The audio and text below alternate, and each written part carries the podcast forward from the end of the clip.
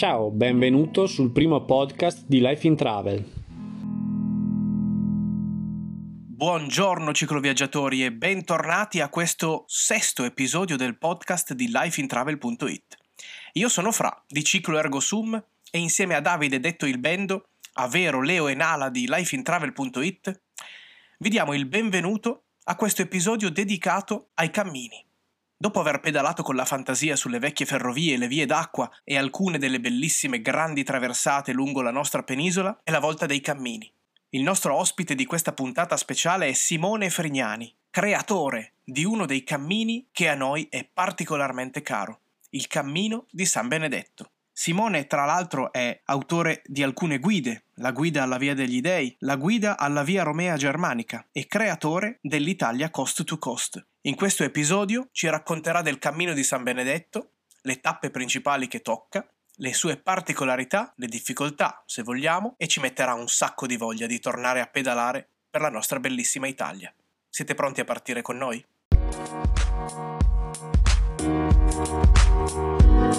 Ciao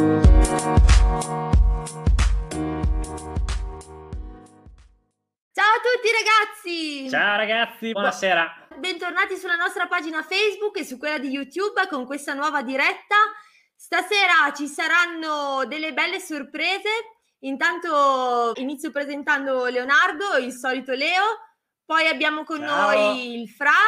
Buonasera. Fra, Bendo e poi abbiamo Buonasera un ospite particolare, l'ideatore e tracciatore di cammini e anche autore di guide sui cammini, Simone Frignani. Eccoci, qua che era, era, nascosto, eh, era, nascosto, sotto la, la, scrivania. Ragazzi, vi ricordiamo che questi, queste dirette sono in ambito di un piccolo progetto che è Pedaliamo per l'Italia, quindi usate l'hashtag e iscrivetevi al gruppo Pedaliamo per l'Italia, ciclo ispirazioni nel bel paese e siamo già in tanti, ma più siamo meglio è, perché quest'anno, insomma, quando ci daranno il via libera sarebbe bello ricominciare a pedalare proprio dalla nostra bella Italia che ne riserva tante di sorprese.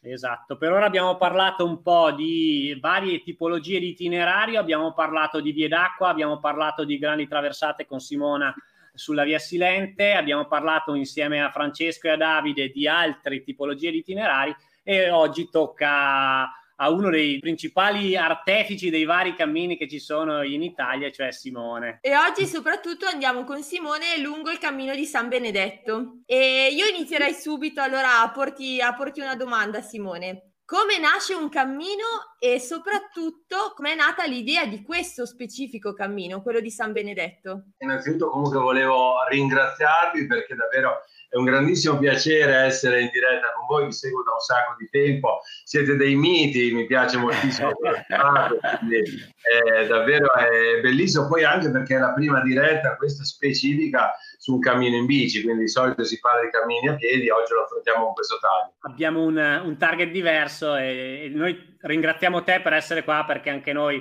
uh, abbiamo letto e seguito tutte le, le, tue guide, letto le tue guide e seguito le tue grandi avventure sui cammini d'Italia, insomma. E poi avete percorso anche un tratto del cammino di San Benedetto. Poi alla fine magari parleremo di, qualcos- di, qualche altro cammino che tu hai ideato e so che tu uh, forse mh, avresti preferito parlare di quello come cammino per la bici, ma noi eh, avendo percorso questo cammino abbiamo eh, preferito concentrarci su questo che conosciamo un po' meglio. Alla fine è sempre comunque un piacere parlare dei cammini che ho ideato, sono tutti figli miei, tra virgolette, quindi eh, l'uno l'altro, insomma, ne parlo sempre molto volentieri. Eh, allora, venendo alla vostra domanda, giustamente come nasce un cammino? Nasce fondamentalmente per passione. Allora, io nasco come camminatore perché sono nato e cresciuto nel, nel movimento scout e quindi l'idea di andare per sentieri, andare per strada, camminare eh, ce l'ho fin da ragazzo. Devo dire che sono sempre anche stato contemporaneamente un grande appassionato di bicicletta, quindi le due cose, l'andare a piedi in bicicletta eh, si, si, completano. In me, mi danno enorme soddisfazione entrambe e di fatto non farei neanche questa netta distinzione tra chi fa un cammino, un pellegrinaggio in bici o chi lo fa eh, a piedi, magari se volete poi ne possiamo anche parlare sono eh, due filosofie, due modi di andare diversi che comunque eh, si completano, ognuno ha una sensibilità sua diversa, magari anche ha delle, delle doti fisiche che fa, fa, sì che privilegi un aspetto piuttosto che un altro. Eh, quindi con la bicicletta io ci andavo fin da bambino, bici da strada, regalata con, la prima comunione una Moser da corsa rossa, eh, ecco, quindi eh, lì è iniziata la passione per la bicicletta che poi è proseguita con i tempi più moderni, con l'arrivo dei vari rampichino, mountain bike e compagnia bella. Quindi eh, il fatto di andare per sentieri a piedi in bici fa parte del mio modo d'essere. Io ho anche avuto la, una grande fortuna da, da, da, più giovane, va bene, potete dirlo, sono ancora giovane, ok, grazie. Eh, quando ero più giovane ho avuto la grande fortuna di viaggiare tantissimo per il mondo, intorno ai 40 anni, voi direte, cioè ieri praticamente, ecco, ho riscoperto il, questo bellissimo paese che è l'Italia, quindi sono partito con la mia bici, la mia mountain bike, eh, per, per scoprire l'Italia in bicicletta e l'idea in particolare del San Benedetto nasce dalla convergenza di, di, di, due interessi, due passioni. Uno è questa passione per andare per sentieri, andare alla scoperta, muovermi a piedi in bicicletta, e l'altra è un viaggio che ho fatto nel 2008 a Monte Athos che mi ha fortemente incuriosito verso il mondo monastico. Ha fatto sì che io poi tornato in Italia volessi scoprire le radici del monachesimo occidentale, cioè dire che cos'è il monachesimo eh, in Europa. E per forza di cose mi sono messo sulle tracce di San Benedetto, quindi l'idea è stata quella di eh, creare un percorso che ovviamente muovendosi il più possibile per mh, sentieri, mh, mm, strade bianche, sterrate, eh, diciamo lontano dal traffico, in mezzo al silenzio, perché il silenzio è poi uno dei cardini della regola benedettina, permettesse di conoscere i luoghi principali e la figura di quel fondatore del monachesimo occidentale che è anche patrono d'Europa, cioè San Benedetto da Norcia. Quindi eh, da lì è partita una ricerca eh, prima cartografica per unire i tre grandi luoghi di San Benedetto, cioè Norcia dove lui nasce nel 480, Subiaco dove lui vive prima da eremita e poi complessivamente in 30 anni crea delle piccole comunità di monaci, e Monte Cassino dove lui vive gli ultimi 18 anni della sua vita, crea qualcosa di completamente nuovo che non si era mai visto prima né in Oriente né in Occidente, cioè un enorme monastero eh, organizzato come una fabbrica dove tutto funziona perfettamente perché è retto da una regola. Eh, quella regola che poi si può sintetizzare con il motto ore labora, prega e lavora, dove c'è il manager di questa grande azienda che è la BAT. Quindi eh, a Monte Cassino Benedetto completa la, la, sua esperienza umana, che è un'esperienza in fondo di ricerca, da ragazzetto eh, che nasce a Norcia, abbandona Norcia, va a Roma a studiare e a Subiaco matura quell'uomo, poi quell'abate, quel padre amorevole di monaci che poi è in grado di, di tenere ordinata una grande comunità come quella di Monte Cassino. Il pellegrinaggio va in direzione Norcia, Subiaco, Monte Cassino, que- toccando tutti questi tre luoghi sono fondamentali, termina a Monte Cassino dove Benedetto è sepolto insieme alla sorella gemella Santa Scolastica e dove una volta arrivati eh, completamento del pellegrinaggio si riceve il testimonium di avvenuto pellegrinaggio, cioè il documento che attesta che il pellegrinaggio è stato, è stato compiuto. Ciao Simone, innanzitutto. Io vorrei chiederti un'informazione, visto che tu hai anticipato che in genere i cammini possono essere sia percorsi a piedi che in bicicletta. In questo caso eh, hai percorso questo cammino sia in bici che a piedi oppure ci sono e ci sono delle varianti da effettuare in bicicletta rispetto al cammino originale a piedi? Assolutamente sì, l'ho percorso in entrambe le modalità e non chiedetemi quante volte perché non le ho contate, cioè eh, tante ma talmente tante che ormai davvero questo cammino è come girare dentro casa mia. Ehm, allora, mh, mm, tecnicamente mi ricollego un po' alla domanda di prima, eh, cioè sulla nascita di un cammino, quindi eh, vi dicevo che ehm, sono partito con questa idea, quindi tracciando questo percorso sulla carta e poi andandolo a provare tante tante volte, no? in modo da, eh, da vedere se i percorsi funzionavano. C'è stato anche bisogno di aggiustare il tiro in diverse occasioni perché non sempre la teoria coincide con la pratica.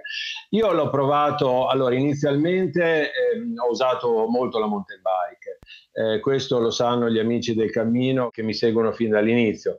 Questo per una questione fondamentalmente tecnica, perché diciamo che quando devi sperimentare un percorso con la bicicletta tu hai la possibilità di eh, percorrere più chilometri in una giornata. Eh, se eh, vedi che il percorso non funziona, hai la possibilità di tornare indietro e ripercorrere, quindi dà una maggiore flessibilità. Eh, poi ovviamente eh, è stato riprovato più volte anche a piedi e in particolare per quei tratti dove eh, i passaggi sono necessariamente a piedi. Allora, il cammino in bici è, ehm, segue ovunque possibile il percorso a piedi. È un eh, percorso in bicicletta pensato prevalentemente per mountain bike, eh, si può fare in gravel, bici ibrida, eh, diciamo che ehm, trattandosi il terreno medio che si percorre è uno sterrato, uno sterratino, una ghiaiata, non ci sono mai sentieri eccessivi, diciamo eh, da fare in bicicletta con eccessive pendenze o eh, con eh, situazioni pericolose tipo ghiaino, discesa, sassi, eccetera. Quindi però là dove ci sono queste eh, situazioni io ehm, indico delle, delle varianti ehm, strumento per percorrere il cammino è questa, questa, guida dove trovate tutti i dettagli eh, tecnici del percorso, cioè la descrizione dettagliata del percorso con tutte le varianti in bici. Pensando ai ciclisti metto eh, sempre al primo posto la sicurezza, cioè diciamo una mediazione tra eh, rispettare ovviamente tutte le tappe che vengono sempre eh, rispettate, cioè tutti i da, i da vedere li si vede anche in bicicletta però cercando di evitare quelle situazioni troppo tecniche, eh, là dove magari è difficile stare in sella, perché voglio che il percorso sia eh, fattibile da chiunque, cioè che, non bisogni necessariamente essere dei biker eh, perfetti per fare il cammino, cioè l'idea è più quella del ciclo escursionismo ehm, che si lega a questo cammino. Eh, qualcuno mi chiede, anticipo anche la domanda, se comunque un buon biker può percorrere interamente il percorso a piedi. La risposta, dico subito, è no. Cioè ci sono comunque dei passaggi, penso ai Monti Reatini per esempio, eh, piuttosto che magari al tratto tra Poggio Bustone e Cantalice, dove c'è il sentiero molto stretto eh, con ehm, Scosceso dove comunque con una bici equipaggiata con le sacche eh, non si passa. Cioè, e allora a quel punto o uno fa escursionismo super leggero, quindi senza sacche, magari portandosi uno zainetto essenziale, e allora in quel caso sì, diversamente è eh, sempre meglio seguire le varianti che io indico nella guida. So, comunque si tratta sempre di brevi varianti rispetto al, eh, al percorso a piedi. Perfetto, grazie mille, sei stato completissimo. Tra il resto hai anticipato grazie, un sacco di, di altre nostre domande. Sei, sei più che completo, diciamo. Allora direi di passare a questo punto, grazie anche al Bendo per la domanda, passiamo a... La palla al fra. Sì, va bene. Allora io mi tengo un po' generico per ora, stiamo ancora sul tecnico, sul, sull'itinerario, sulle cose da vedere, poi andiamo verso il poetico magari e farci ispirare con delle cose più poetiche. Quali sono le attrazioni principali? Le, le hai già anticipate alcune, però vediamo anche le immagini, quindi magari... Eh, riusciamo ad avere qualche, qualche riscontro. Quali sono le, le, attrazioni principali? Ci sono dei borghi più belli d'Italia, dei siti eh, UNESCO che attraversiamo all'interno di questo cammino?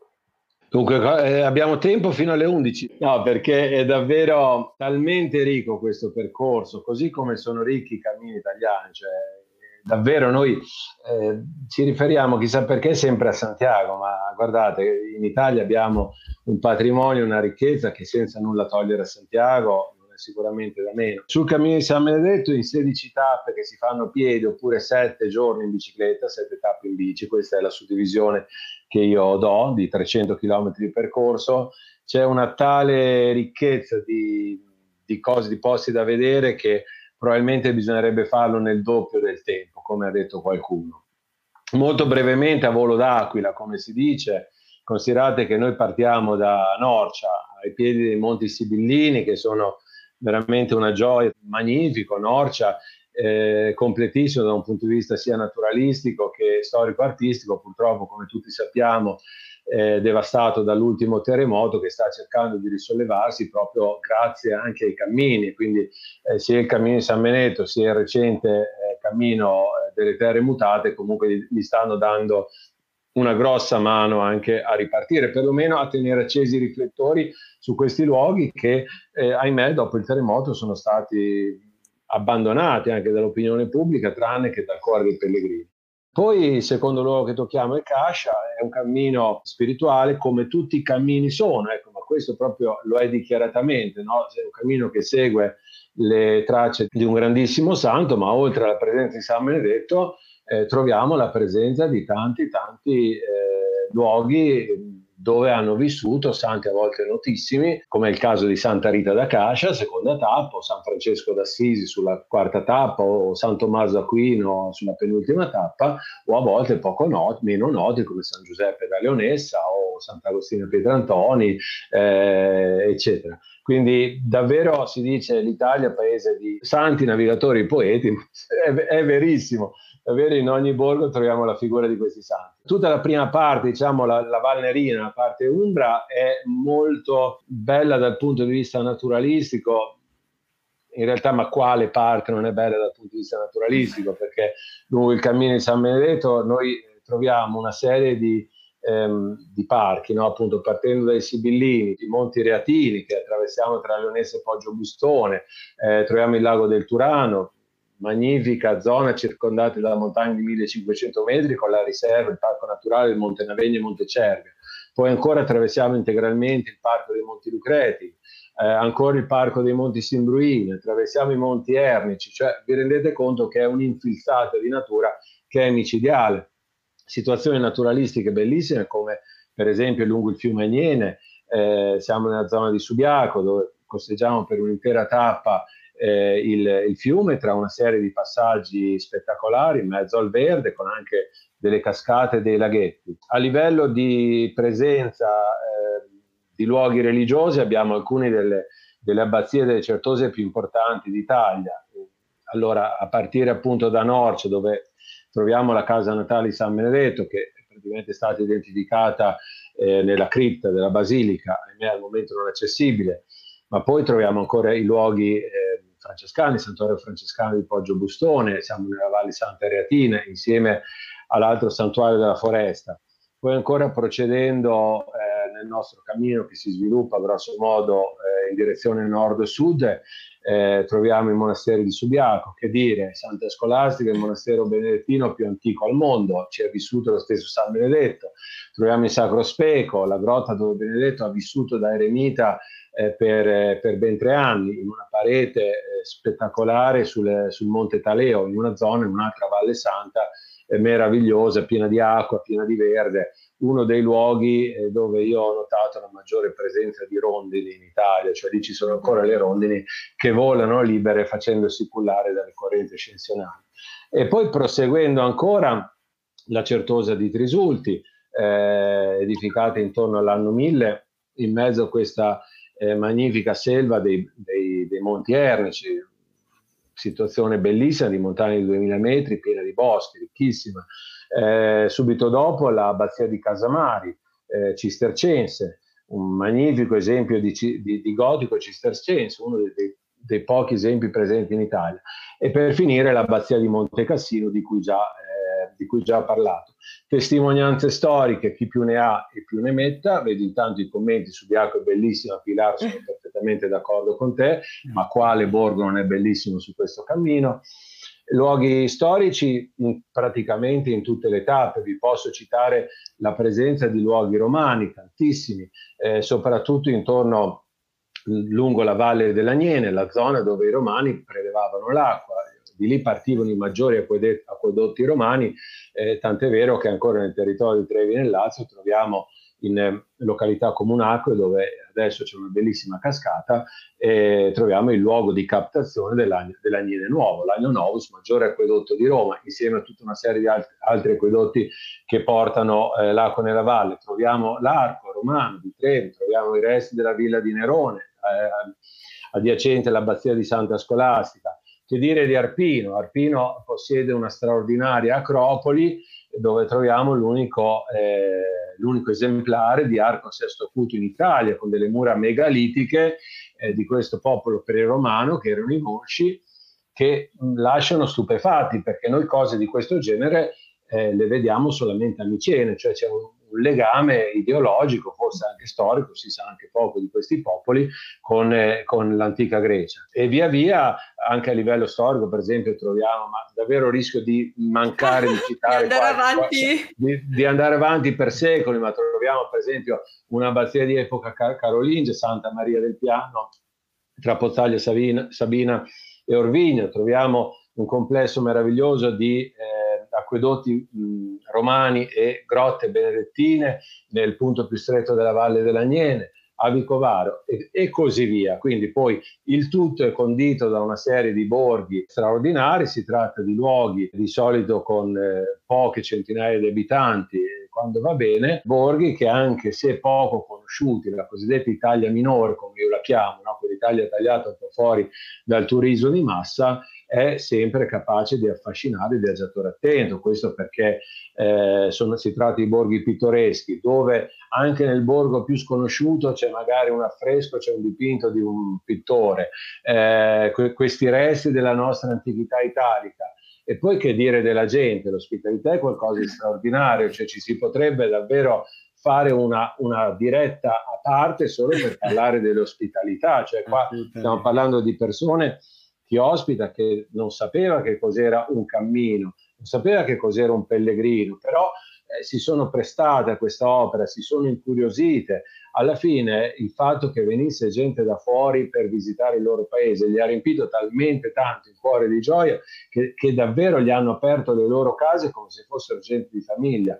E questo secondo me è gran parte del successo del, successo del Cammino di San Benedetto un'ospitalità straordinaria che fa sì che poi la gente ritorni, insomma si sta bene, ci si torna volentieri, si mangia anche bene, si fanno delle amicizie, insomma davvero uno dice perché devo, andare a cercare, eh, eh, perché devo andare a cercare le cose in giro per il mondo quando ce le ho a casa, no? E questo qua. è un po' Questo eh. è un po' il quadro di quello che si trova sul cammino di San Benedetto. È esattamente quello che stiamo cercando un po' di, di, di, di, dire noi in queste dirette con te, con Simona, già era emersa questa cosa dell'ospitalità, della bellezza, che, del, del fattore che la gente poi facesse proprio il percorso, in questo caso il cammino, nel caso della, di Simona la via Silente, lo facesse proprio, lo sentisse davvero come un qualcosa che, ehm, di cui prendersi cura fondamentalmente e quindi eh, tra, trattare bene il pellegrino o il viaggiatore era un qualcosa di, di, di obbligatorio, di doveroso ci hai raccontato un sacco di posti e, e, e, mi sono venuti in mente un sacco di ricordi perché sei un bravissimo narratore e ascoltandoti mi venivano in mente tutti i posti che abbiamo attraversato l'anno scorso e, e davvero mi è, mi è, venuto in mente un sacco di, di, belle cose che abbiamo visto. Sì, a me è venuto in mente che una sera ci eravamo fermati a dormire nei pressi di una chiesetta e sono arrivati padre e figlio a vedere se andava tutto bene, ci hanno invitato a cena, siamo scesi a mangiare, ti ricordi quanta certo, roba? Assolutamente. Ci hanno riempito, non, non, eravamo più abituati a mangiare così tanto, mm-hmm. sai, poi in bici alla fine arrivi stanco, non hai tanta fame, mangi un pochino. Beh, non Dipende. hai tanta fame, parliamone, vero? ironica perché io ragazzi do di quelle abbuffate quando vado in bicicletta, voi non immaginate. Io, io dipende, dipende eh. dalla stagione, non, non sempre. Voi, Leo ho provato a mangiare anche mezzo chilo di pasta da solo. Sì, però... io, sono più, io, sono più, dalla tua parte, Simone, e credo che Francesco abbia qualcosa da, da, dire anche lui. E infatti la sì. sua prossima domanda, secondo me, vai fra. Eh, eh, non, può, non, può, che andare a finire lì, però la metto giù in maniera un po' più poetica. Tu hai parlato della regola di San Benedetto che ora et labora la regola rivisitata dei cicloviaggiatori è pedala et manduca, cioè pedala e mangia. e sul cammino di San Benedetto quanto e come si mangia? Si mangia bene, si mangia e si mangia tanto, ma che dire, guarda, ce n'è, ce n'è, un po' per tutti i gusti, tutti i palati, a partire dai piatti di pasta fatti in mille modi. Allora, eh, si fa fatica anche a, a, dire che cosa si mangia sul cammino San Benedetto perché stiamo parlando di 300 km che vanno dalla Valnerina in Umbria al confine eh, con eh, le Marche e l'Abruzzo arrivando fino giù a Cassino dove siamo in fondo al Lazio al confine con la Campania e col Molise. Quindi si va dai piatti della cucina umbra centro italica ai piatti della cucina laziale ai piatti della cucina praticamente campana e molisana. Quindi eh, una, una grandissima varietà che non sto neanche a elencare perché sarebbe, sarebbe enorme, però sono d'accordo sulla rivisitazione della regola, cioè eh, pedale mangia è, è, così perché ragazzi c'è poco da fare, cioè, c'è un dispendio energetico.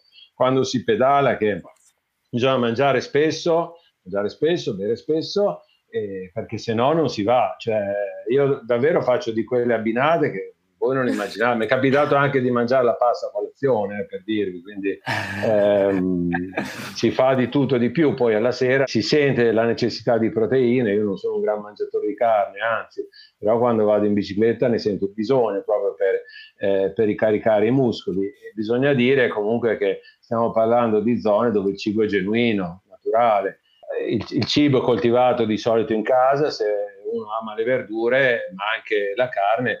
Voi vedete le mucche al pascolo, quante ne, avete, ne avrete viste no? in giro per il cammino, sono mucche felici, quindi anche a livello proteico sono proteine buone. E poi non dimentichiamo l'aspetto conviviale, vi dicevo prima dell'ospitalità, cioè da soli non si è mai, ecco. Veronica prima citava l'episodio, insomma, eh, della, poi se ti ricordi dove è successo questo episodio, perché in realtà può essere capitato dovunque, no? Però Ah, Vabbè, era in ciociaria, sono sicura. Mm. Però non, Neanche io mi ricordo, ricordo onestamente, proprio non mi ricordo perché come eh. dici tu eh, ne capitano talmente tanti poi nella, nell'arco di un viaggio che è difficile poi eh, associarli al, al, luogo specifico. Intanto mi leggo qua ogni tanto qualche, qualche commento. sì, ogni tanto ti, distra- ti, distrago con i commenti. Ah, scusa. Non potete uccidermi ogni volta con queste minuziose descrizioni delle peribattezze italiane, siete aspettati. Ecco. Comunque, ehm, vi dicevo, anch'io inizialmente ehm, sono partito in, con la tenda e questo per avere la massa massima flessibilità, cioè il fatto di viaggiare con la tenda ti permette di praticamente stare in giro dall'alba fino al tramonto, cioè smonti la tenda alla prima luce dell'alba, giri tutto il giorno, la monti all'ultimissima luce, dove arrivi, ti fermi, pianti la tenda e sei indipendente autonomo. Questo naturalmente vuol dire che devi girare, ahimè, con un po' di peso, perché oltre alla tenda, che comunque si può stare anche dentro un paio di chili per una tendina da, da, da solo, ti devi portare eh, necessario per cucinare, ti devi portare quel cibo che è necessario e se non campeggi in prossimità di una fonte eh, o di acqua, ti devi portare anche, anche l'acqua necessaria per darti una sciacquata la sera per cucinare. Ma poi successivamente quando si creano, quando cominci a conoscere le persone, si creano dei legami, non può più fare questo, perché tutto il cammino diventa una grande... Ti offendono! Ma una grande sequenza di amici, cioè voi non immaginate, ma è anche una gioia veramente. Cioè se io vado sul cammino, in realtà eh, altro che i miei 50 km al giorno che propongo qua per la bicicletta, cioè va bene se ne faccio 15, devi andare giustamente perché è un grandissimo piacere salutare gli amici, andare a pranzo, certo. andare a cena, insomma farti due chiacchiere.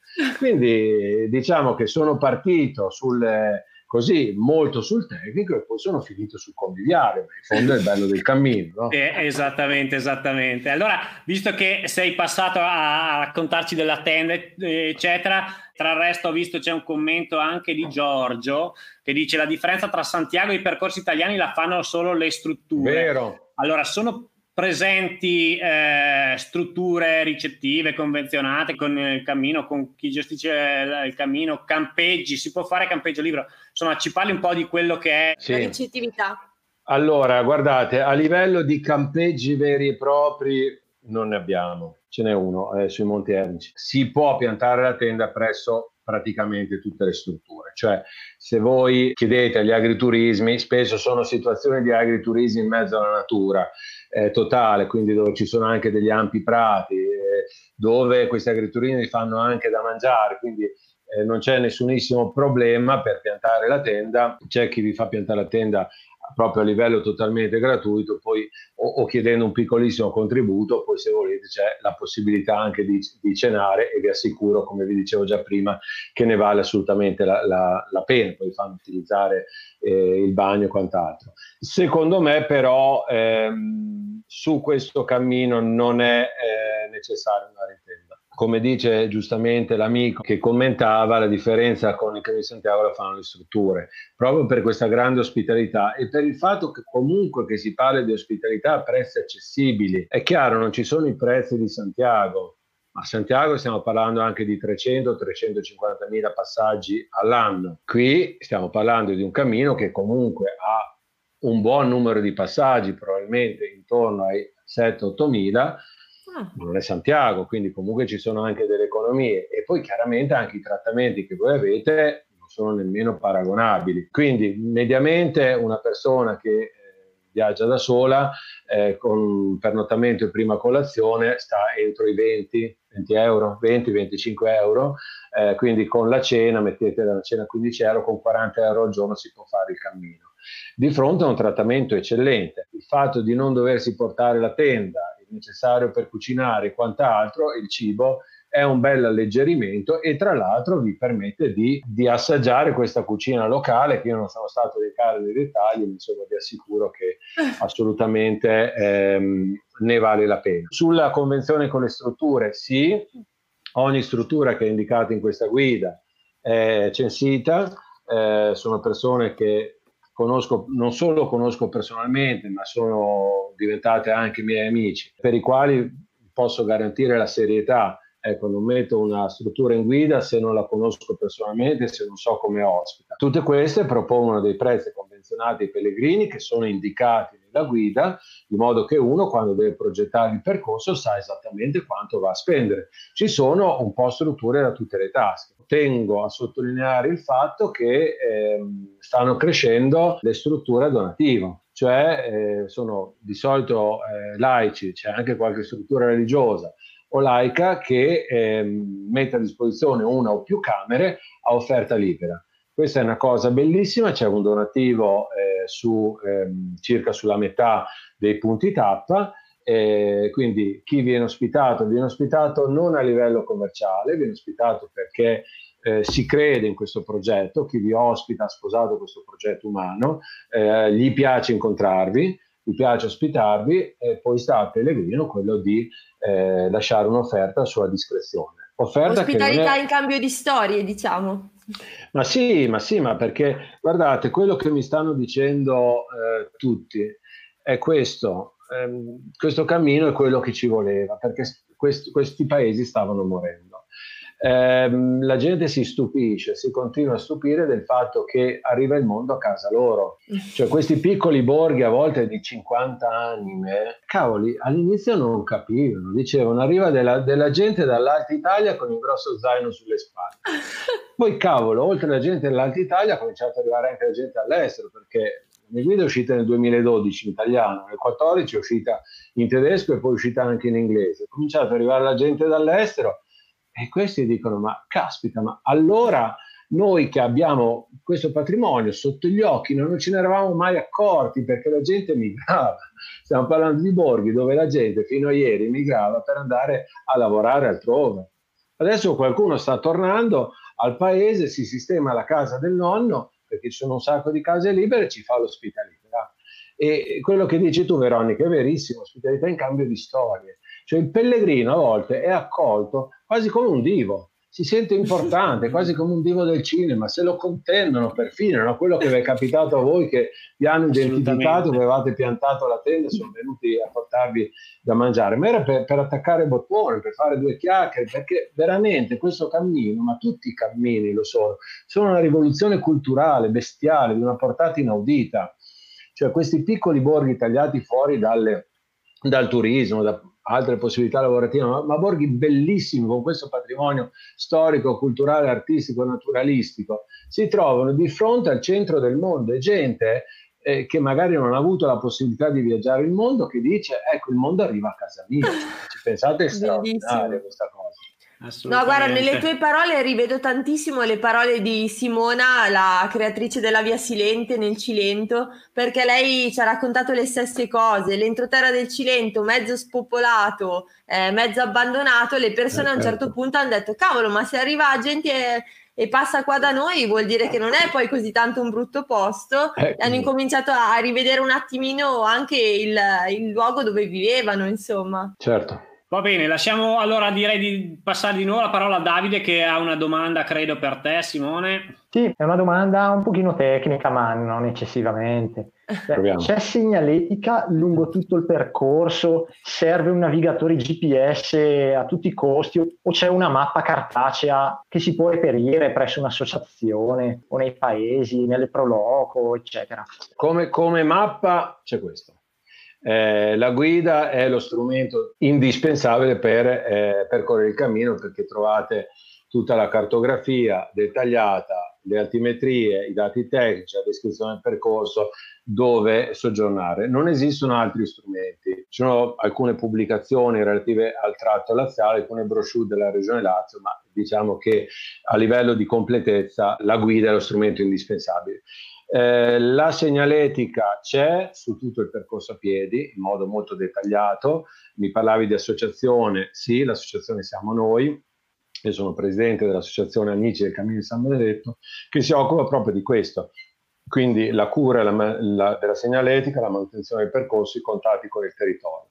Il um, percorso ciclistico invece non ha segnaletica, anche perché occorrerebbe, diciamo, le varianti ciclistiche, perché ovviamente laddove il percorso in bici insiste sullo stesso percorso a piedi, uno si segue la segnaletica a piedi e prevalentemente il percorso ciclistico è almeno per tre quarti sul percorso a piedi. Noi effettivamente non abbiamo avuto grandi problemi, tu eh, ti avevamo contattato, ci avevi mandato la traccia GPS, ma non avevamo assolutamente avuto grandi problemi perché bene o male la segnaletica l'abbiamo ritrovata Sempre. Spesso, insomma. Là dove ci sono de- de- invece delle varianti specifiche per bici, ripeto, molto limitate, eh, si passa comunque su Cararece, strade basso traffico, dove anche se non c'è segnaletica comunque non ci si perde. In ogni caso l'intero cammino è tracciato al GPS sia per il percorso a piedi che per, i percorsi, che per le varianti in bici eh, dal sito camminodibenedetto.it c'è una pagina apposita dove voi potete registrare e scaricare le tracce.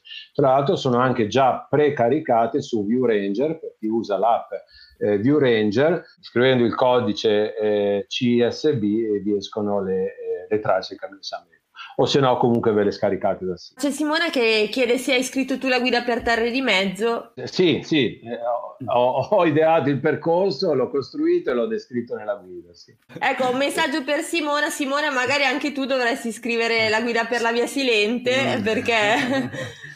Chi, chi, meglio di te può scriverla, insomma? Chi meglio di chi l'ha ideata, chiaramente. Certo. chiaramente. Sì, assolutamente. Diciamo che eh, chi meglio di chi ha ideato, costruito il percorso può scrivere la guida.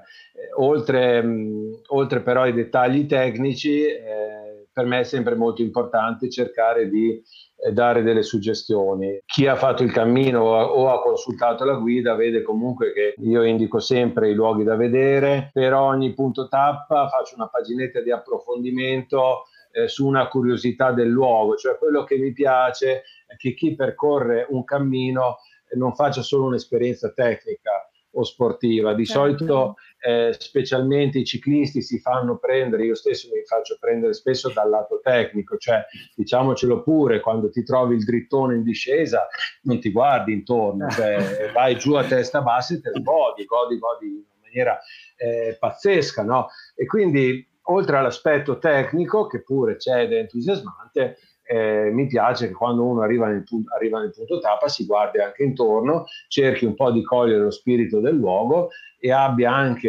il tempo per visitare il paese. Questo è anche il motivo di questa suddivisione in tappe che io propongo in guida, cioè voi vedete che non sono mai tappe eccessive. È chiaro che stessi, lo stesso percorso, cioè stiamo parlando di 300 km, io lo do in una settimana, uno, un biker allenato lo potrebbe fare anche nella metà del tempo, però chiaramente non vedendo niente. Invece in sette giorni uno ehm, se la gode, se la gode veramente ed entra proprio nello spirito dei luoghi. Ecco. Sono d'accordo, noi mi pare, cioè, scusa, vero, ci abbiamo messo cinque giorni a fare metà, metà, metà cammino perché noi mm. siamo particolarmente lenti. Quindi ma... tendiamo a raddoppiare noi piuttosto che a, a, dimezzare, assolutamente. Ascolta, Simone invece chiede, è possibile eh, percorrere nelle tracce per esempio in van, per esempio, vabbè, le parti asfaltate ovviamente? Oppure dice se si può fare con dei bambini da 7, di 7 e di 11 anni, lo si può fare aumentando chiaramente il numero di tappe. Sì, allora in van lascia stare perché fai qualcosa di altro, qualcosa di diverso che non c'entra. Eh, mentre invece propendo per la seconda ipotesi, un bambino di 7, uno di 11 anni, assolutamente yes, alla grande. Io da anni sto cercando di spingere il cammino per le famiglie, anche se in Italia ancora siamo un po' recidivi, eh, cioè non è, ancora non lo comprendiamo, è una cultura che è molto diffusa per esempio in Austria voi trovate un sacco di bambini piccolissimi sulle ciclabili, eh, che è uno spettacolo vederli, Austria, Germania, Olanda, non ne parliamo, insomma nel nord Europa questa cultura è molto, eh, diffusa. molto diffusa.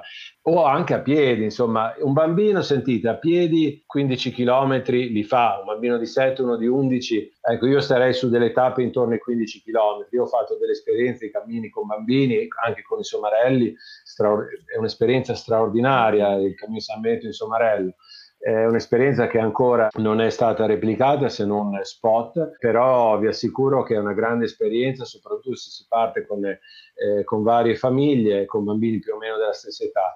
E chiaramente bisogna partire dalle tappe che io propongo, accorciarle eh, là dove ci sono tappe di 20, 25 o 30, alle 6 di mezza, tanto io nella guida propongo anche tutte le eh, ospitalità intermedie per cui uno può personalizzarla a suo, a suo piacimento. Quindi eh, con i bambini sì, con i cani sì, tra l'altro so che voi l'avete fatto in bici col vostro amico quattro zampe, certo. e ehm, ovviamente con tutte le accortezze del caso, del tipo che in estate nei tratti più esposti eh, bisogna cercare di passarci non con il solleone, farli bere spesso e questo vale sia per i bambini che per i cani, mangiare certo, e, certo. E, e, bere spesso. Però certo. sì, famiglie andate che è una grande esperienza, assolutamente. So- sono d'accordissimo, l'unica cosa che chiaramente il, il, percorso non è pianeggiante, ma se si fanno le tappe mh, stabilite, studiate bene, brevi chiaramente per i bambini. Secondo me si divertono un sacco. perché è un bellissimo percorso anche in mezzo alla natura tanto, tanto non è su strada trafficata e quindi, e quindi, secondo me va benissimo per i bambini. Sì, eh, aggiungo che va bene anche in estate perché la maggioranza del cammino comunque si svolge o in altura o in mezzo a boschi, quindi tratti veramente esposti e più bassi di quota trovate solo alcune tappe finali. Quindi sì, partendo con calma, fermandosi qua e là, magari prendendola come gioco, è assolutamente un'esperienza da vivere. Magari portatevi una chitarra, portate un po' di giochi, davvero si divertiranno come dei pazzi. Gli farete questo dono dell'amore per la natura e dell'amore per. Proprio legata alla tipologia di, di turista che tu adesso hai già anticipato in parte, che si arriva anche da tutta Europa, che però c'è un po' di difficoltà le famiglie magari a coinvolgerle in questo tipo di turismo. Forse, io credo, eh, che sia perché si lega la parola cammino a un pellegrinaggio di fede. Cioè c'è l'idea che lo debbano fare soltanto i fedeli, e già capisci la mia opinione da come ti pongo la domanda. Eh, questo cammino è soltanto per i pellegrini che fanno un cammino di fede o è dedicata anche al turista che magari non si interessa prettamente dell'aspetto della fede, ma magari comunque passa attraverso delle zone della cultura italiana, si ciba de- della cultura, si ciba in entrambi gli aspetti, abbiamo visto, e, e magari fa un percorso personale, non legato per forza alla fede. Certo, ma guarda, allora io per natura cerco di evitare qualsiasi etichetta. Eh, per me etichettare i cammini in eh, questo è un pellegrinaggio, questo no, questo è un trekking, questo non lo è, non ha senso. Il cammino è per tutti, punto. Il cammino è per tutti, se lo vuoi vivere come esperienza di fede è straordinaria, però ragazzi non dimentichiamo che la fede la si trova anche lungo la strada, anzi spesso la strada veramente fa questo dono, così, così è successo a me, cioè Ragazzi, io quando sono partito per il mio, il mio, primo cammino, io facevo altro, mi occupavo di turismo, mi sono occupato per dieci anni di turismo studentesco e giovanile. Eh, tornato, tornato, al cammino, io ho cambiato, ho cambiato, vita, ho iniziato studi religiosi, adesso insegno religione, quindi, e non sono andato cercando la fede nel cammino, ma l'ho trovata. Quindi attenzione, partite, lasciate stare qualsiasi etichetta, partite per il gusto di farlo e basta. E poi quello che succederà, succederà. Una cosa è certa, eh, non si torna persone peggiori da un cammino, di mm. solito si torna persone migliori. Se proprio vi, vi va male, male, male, male, vi siete fatti una bella esperienza che va fatto bene al fisico, ma vi assicuro che comunque il cammino vi cambia interiormente, vi rende persone molto migliori, vi apre verso il prossimo, vi apre verso la vita, vi dà una dose di ottimismo che, che è incredibile. Non è un caso il successo dei cammini, cioè la gente in questa epoca ha bisogno di autenticità. Cioè, immaginate quello che succederà quando ci aprono i cancelli qua alla fine di questa emergenza coronavirus eh, ci riempiremo i cammini d'Italia, la gente ha voglia di abbracciarsi, ha voglia di baciarsi, ha, ha, bisogno di contatti umani. Ecco perché la gente parte per il cammino, perché se si trattasse solo di fare una bella camminata non c'è bisogno di fare un cammino, uno lo può fare dovunque, no?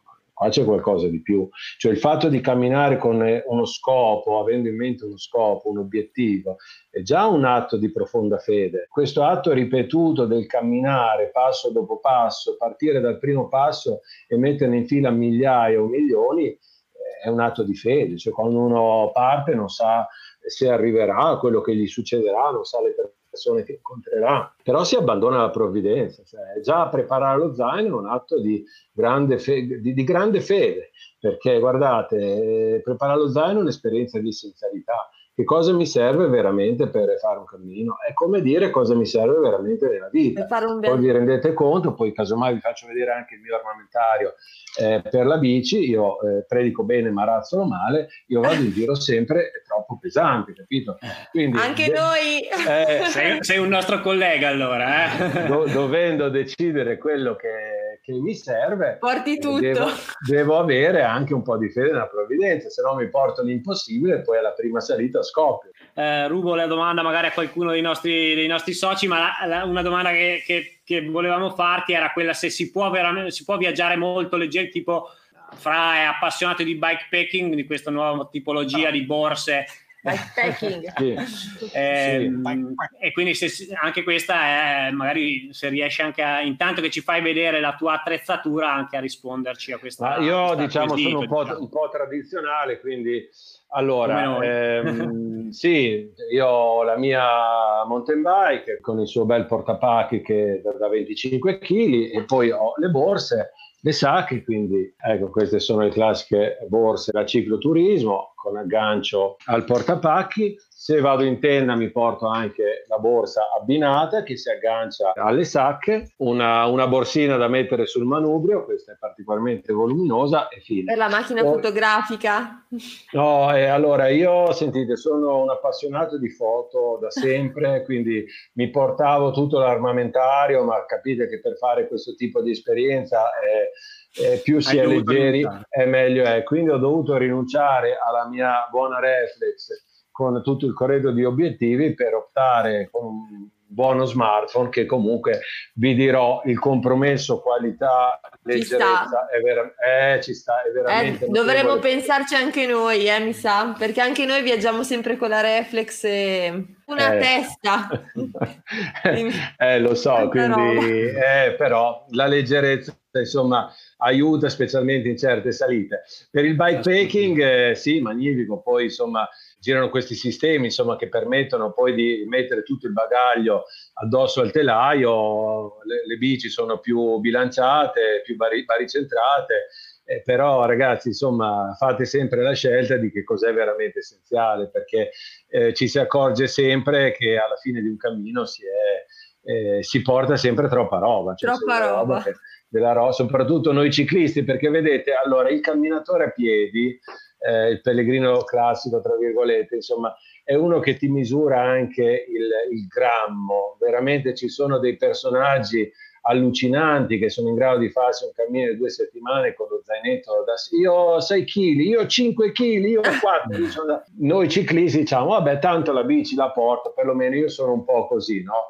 Però ragazzi, oh, la bici ti aiuta parecchio eh, in discesa e in piano, godi, ma in salita, ragazzi, la bici ti ammazza, eh? quindi eh, è molto più faticoso salire con la bici spingendola che, eh, eh, che a piedi, quindi calibrate bene i vostri, i vostri pesi. Poi, mh, ecco, se uno è particolarmente bravo, io per esempio, al di là di tutto questo armamentario, a me è capitato anche ultimamente, negli ultimi anni faccio così, eh, parto con uno zainetto iperleggero in estate sulle spalle dove ho veramente lo stretto indispensabile, eh, tanto si fa il bucato e quello mi permette di, di infilarmi praticamente dappertutto perché non avendo, cioè, smontando il portapacchi, non avendo eh, bagaglio laterale, comunque riesco a fare eh, quasi interamente il percorso a piedi.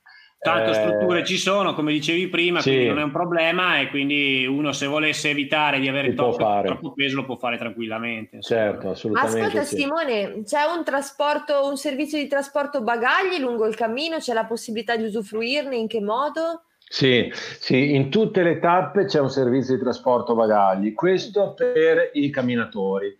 E è chiaro che per i ciclisti il discorso non è così sviluppato, ma perché? Perché eh, la, le tappe in bici accorpano due o tre tappe a piedi, quindi mm. se non è un problema per l'ospitalità portarvi il bagaglio alla tappa successiva, che vuol dire magari 20 o 30 km. Sì, noi ragazzi abbiamo fatto un bel pezzo del cammino di San Benedetto, l'abbiamo fatto da, da Subiaco a Monte Cassino e ci è piaciuto tanto perché c'è tanto sterrato e l'abbiamo fatto con Nala, col carrellino. Eravamo pesantissimi, però forse eravamo già in giro da qualche mese e avevamo già un buon allenamento, quindi siamo riusciti praticamente a pedalare tutti i tratti e anche Nala si è sbizzarrita perché quello sterrato si è proprio divertita tanto e se l'è goduta ah, ecco. proprio. Io do delle tappe mediamente sui 50 km per il percorso più diretto e più breve, che è quello che fanno i ciclisti ovviamente, dove, dove ci sono ampi tratti di sentiero o eh, di sentiero facile o di sterrato, ma magari per arrivarci per la strada ne devono fare 70 di chilometri, quindi questo diventa più difficoltoso. Chiaramente se si tratta di trasportare i bagagli magari per un, un gruppo, un piccolo gruppo di ciclisti, allora si può fare. Eh, ascolta, io intanto stavamo anche un attimo leggendo i commenti e qui Antonio diceva che appunto le, va- le varianti per i biker sono molto comode anche per i camminatori perché eh, se ci sono sentieri impraticabili, i camminatori possono spostarsi sulla variante biker. A questo proposito, mi viene in mente una domanda. Siccome si passa anche nelle zone eh, del terremoto, ne abbiamo già detto, abbiamo già detto prima, Alcuni sentieri o strade del cammino sono state colpite, diciamo, dal terremoto e sono impraticabili o sono tutte praticabili no. tranquillamente? E tu, intanto saluto il mio amico Antonio, grande Antonio, avanti tutta. E, eh, tutte le, sono tutti praticabili, i sentieri del cammino non sono stati danneggiati dal terremoto, il danno ahimè l'ha avuto Norcia come paese e basta, no? Casce in misura molto minore, ma si è ripresa, si è risollevata subito. Eh, a Norcia comunque le ospitalità sono ripartite, quindi non c'è problema di ospitalità, anzi l'invito è proprio quello di andare a percorrere il prima possibile, quando sarà possibile il cammino, anche per, ehm, per, far ripartire l'economia di questi luoghi, oltre che per tenere il morale alto. Nel frattempo vedo scorrere tutti i commenti, c'è anche il mio amico Mauro Rinaldi, che saluto anche lui. Bene, passerei la palla a Davide per eh, una domanda magari. È una domanda che nasce da qualcosa che ho letto direttamente dal sito internet ufficiale camminodibenedetto.it. La credenziale attesta lo stato di pellegrino, il uh-huh. quale dovrebbe eccellere in Cosa significa questa frase? Eccellere in stile, guarda, ma è bellissimo quello che mi chiedi. Ti ringrazio perché hai colto una cosa che a me sta molto a cuore, no? è vero che l'ho riportata in guida e, e nel sito. Eccellere in stile viene un po' dal, dalla mia formazione scout e lo stile vuol dire che il pellegrino si distingue in bene, no? c'è la gente che si distingue in male lui si distingue in bene. È una persona che ispira fiducia, una persona a cui tu puoi dare fiducia, una persona che tu puoi ospitare in casa tua eh, come se fosse un tuo familiare senza problemi, anzi eh, se non ci sei ti dicono dov'è la chiave, tu prendi, prendi la chiave, entri in casa come se fosse casa tua, questo succede abitualmente in tante ospitalità sul cammino San Benedetto. Perché ti puoi fidare del pellegrino?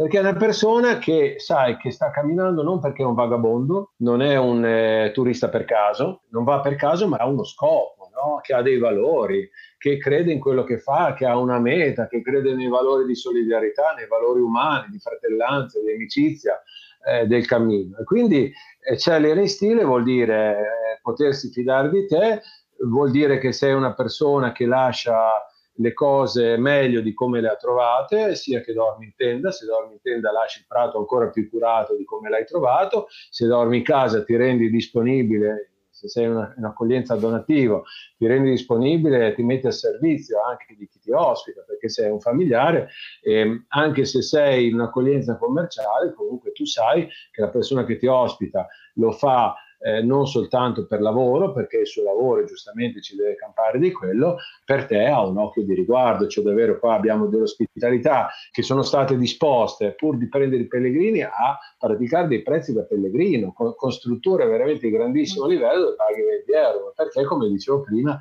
hai voglia di, di, di prenderla questa persona, di parlarci, no? perché sai che è una persona eccellente che c'è in stile. Poi ti ringrazio anche per aver nominato la credenziale, perché l'ho visto tra le domande la credenziale, certamente, esiste una credenziale per il cammino di San Benedetto, è una credenziale comune eh, con altri due cammini, che sono i cammini di cui Passo Francesco e con le ali e i piedi di Angela Serracchioli, sono cammini che si incrociano col cammino di San Benedetto, per cui essendo tecnicamente possibile partire da un cammino e proseguire su quell'altro, si può fare tutto con una credenziale unica. Tra l'altro colgo anche eh, la proposta dell'amico Mauro Rinaldi che eh, ha scritto per questo momento di eh, emergenza coronavirus eh, si parla di poter camminare in ambito regionale, ecco voi sappiate che eh, nell'ambito regionale del Lazio voi potete eh, percorrere una serie di cammini così come li potete percorrere in Umbria. Quindi il cammino San Benedetto poi si va a intersecare con una serie di altri cammini. Eh, parlando del tratto laziale, parliamo del cammino di Passo Francesco, il cammino con le ali ai piedi, si interseca con il cammino delle terre mutate a Norcia per il tratto umbro, oppure terre mutate, vie francescane, insomma c'è una rete di cammini che incrocio nel cammino di San Benedetto, per cui anche rimanendo nell'ambito regionale voi potete comunque percorrere centinaia di chilometri eh, di bellissimi cam- cammini in mezzo a questa, a questa, a questa Italia minore, insomma straordinaria. Perfetto, grazie. Intanto abbiamo messo anche la cartina così uno si rende conto. Vedo che c'è anche segnata la via Francigena nel sud da Monte Cassino, sì, poi chiaramente perfetto, si può esatto. eh, collegare anche con quella. Sì. E, qua io vedo una domanda che fa Marcolino, cardinale, che ha ripetuto anche in parte Pilar. Eh, come si può raggiungere il cammino per la partenza? Quali sono i mezzi di trasporto? Se ci sono trasporti pubblici, ad esempio, che che arrivano lì? Allora, dunque, la partenza a Norcia si raggiunge in autobus da, da Spoleto, quindi voi dovete andare in stazione a, a Spoleto, eh, da Spoleto ci sono almeno 5 corse al giorno per Norcia, in estate anche di più, gran parte di queste corse, quasi tutte hanno anche la rastrelliera per le bici. Quindi questo è nato proprio successivamente al cammino per soddisfare la richiesta dei ciclisti. È possibile anche raggiungere eh, Norcia in bicicletta percorrendo un tratto dell'antica ferrovia Spoleto-Norcia di cui sicuramente avete sentito parlare. Eh, è, una, è, un percorso straordinario che si inserisce su eh, una vecchia ferrovia dismessa, un vero gioiello, una ferrovia eh, progettata dallo stesso progettista del trenino del Bernina, quindi per farvi capire di cosa stiamo parlando. Ne abbiamo parlato già nelle settimane scorse e è veramente, come dici tu, vai pure avanti nella descrizione perché è veramente un gioiellino. È straordinaria, i panorami sono veramente da urlo ci sono delle gallerie bellissime, compresa una galleria elicoidale per dirvi, quindi si percorre con torcia frontale. Eh, ora, al momento non è tutta percorribile, sono percorribili solo dei, dei tratti, ma è partito proprio il progetto per recuperarla integralmente, quindi nel corso di un paio d'anni si dice che tra due anni dovrebbe essere interamente recuperata e quello sarà un magnifico collegamento tra eh, il cammino di, di, di cui passò Francesco, via di Francesco attraverso Spoleto per collegarsi col cammino di San Benedetto a Noccia. Per ripartire dal cammino, quindi una volta arrivati a Cassino, servito ottimamente eh, dal treno, quindi c'è una corsa all'ora per, per Roma, a Roma si cambia e si torna a Spoleto quindi se avete lasciato la macchina a Spoleto, si può lasciare l'auto davanti alla stazione ferroviaria di Spoleto dove c'è un ampio parcheggio, oppure una volta a Roma siete comunque eh, tornati in treno su linea, su linea nazionale. Eh, punti di accesso intermedi al cammino, quindi ad esempio se uno volesse percorrere un, un tratto, si può anche ehm, inserirsi agevolmente eh, a metà cammino nella Valle dell'Agnene, quindi nella stazione di o, o Arieti, che è servita da bus eh, a Roma, oppure la stazione di Valle dell'Agnene a, Mandela, oppure a Subiaco. Ecco, quindi per chi volesse percorrere primo, la prima parte da Norcia a Subiaco sono 10 tappe, poi a Subiaco può ritornarsene in bus a Roma, oppure partire da Subiaco se una settimana e arrivare fino a Monte Cassino. Quindi ci, ci sono possibilità. diversi. Facendola anche in due anni diversi. Il consiglio, il suggerimento che do è a chi può di percorrere il cammino interamente, insomma, per, mm. per riuscire a coglierne mm, pienamente lo spirito, la bellezza, anche per seguire un po' il percorso umano di San Benedetto. Poi chiaramente ognuno eh, dispone di tempi diversi, quindi certo. se eh, non avete 15 giorni di tempo potete anche spezzarlo in, in due tranche il cammino sicuramente è ampiamente soddisfacente, per non dire eccellente. Proprio per chiudere, magari per portare più gente sul cammino, ci puoi dire, ovviamente ce l'hai già detti e si tratta di un riassunto, però magari ci aggiungi qualcosa.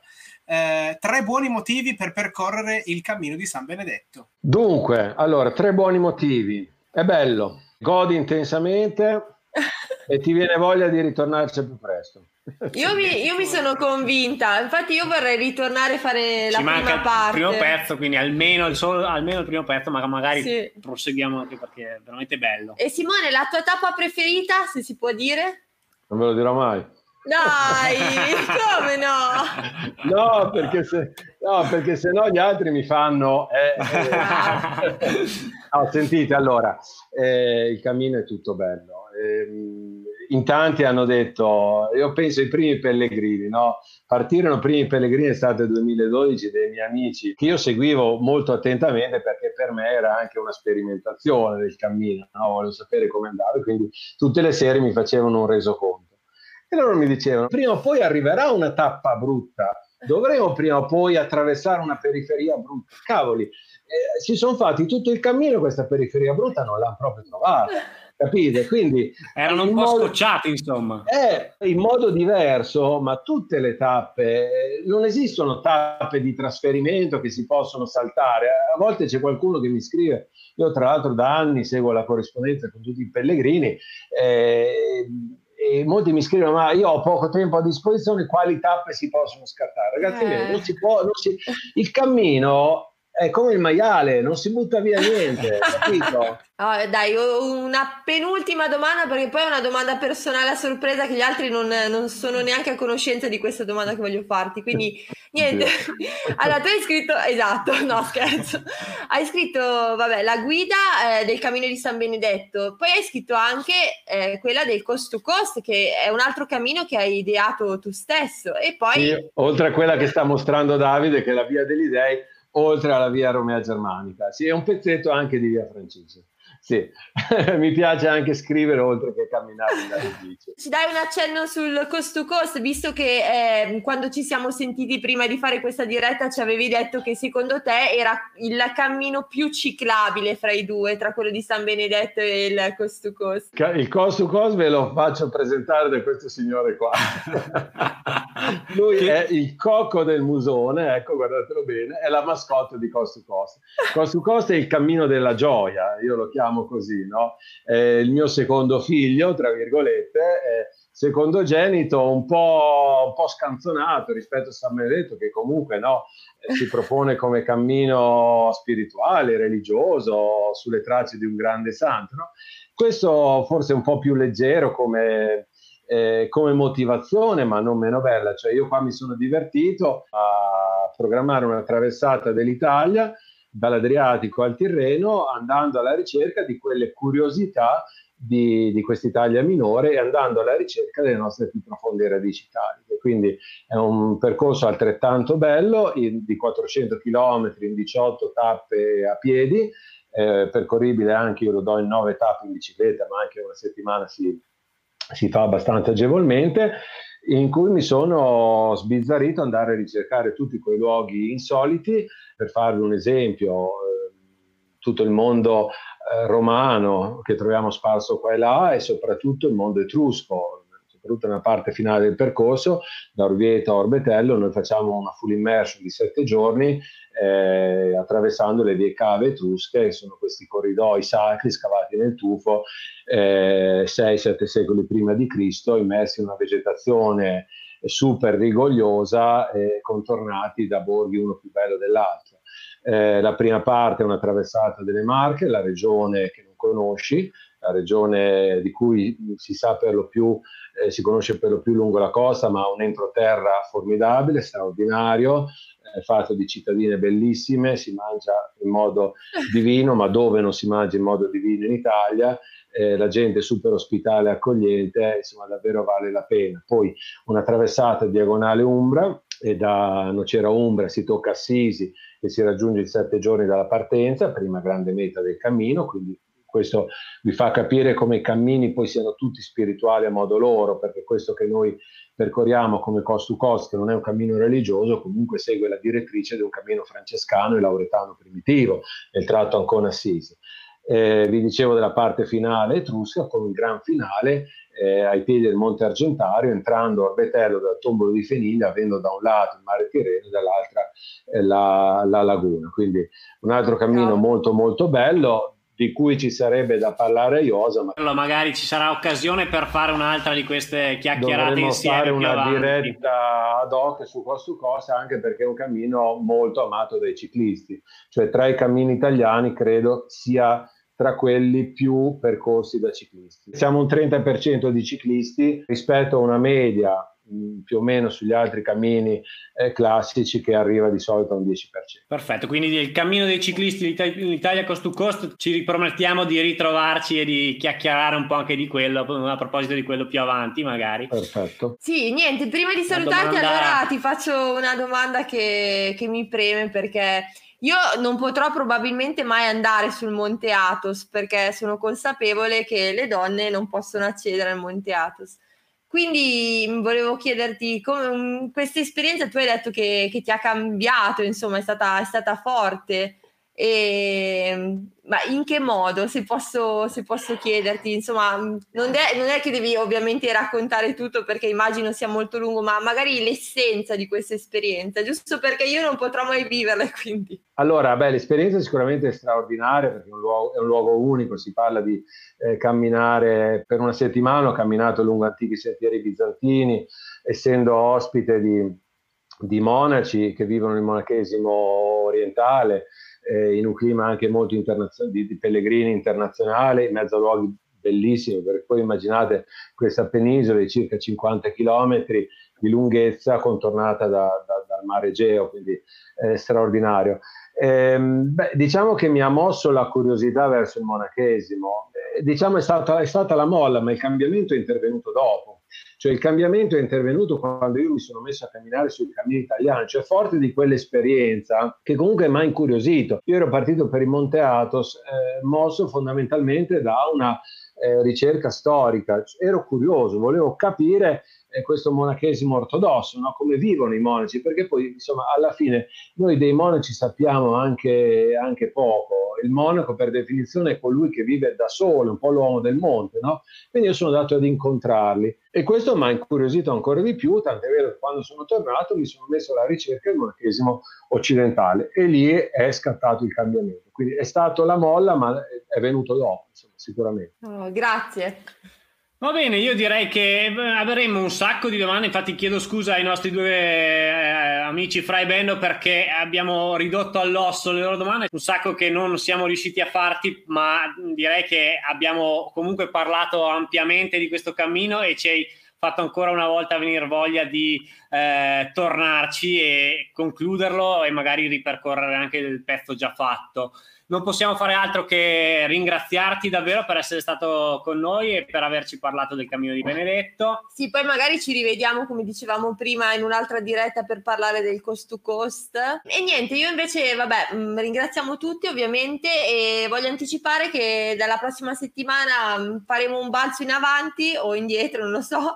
Non parleremo di, Italia, ma andremo nel campo dei grandi cicloviaggiatori, quindi ci sarà un altro personaggione come Simone a farci compagnia.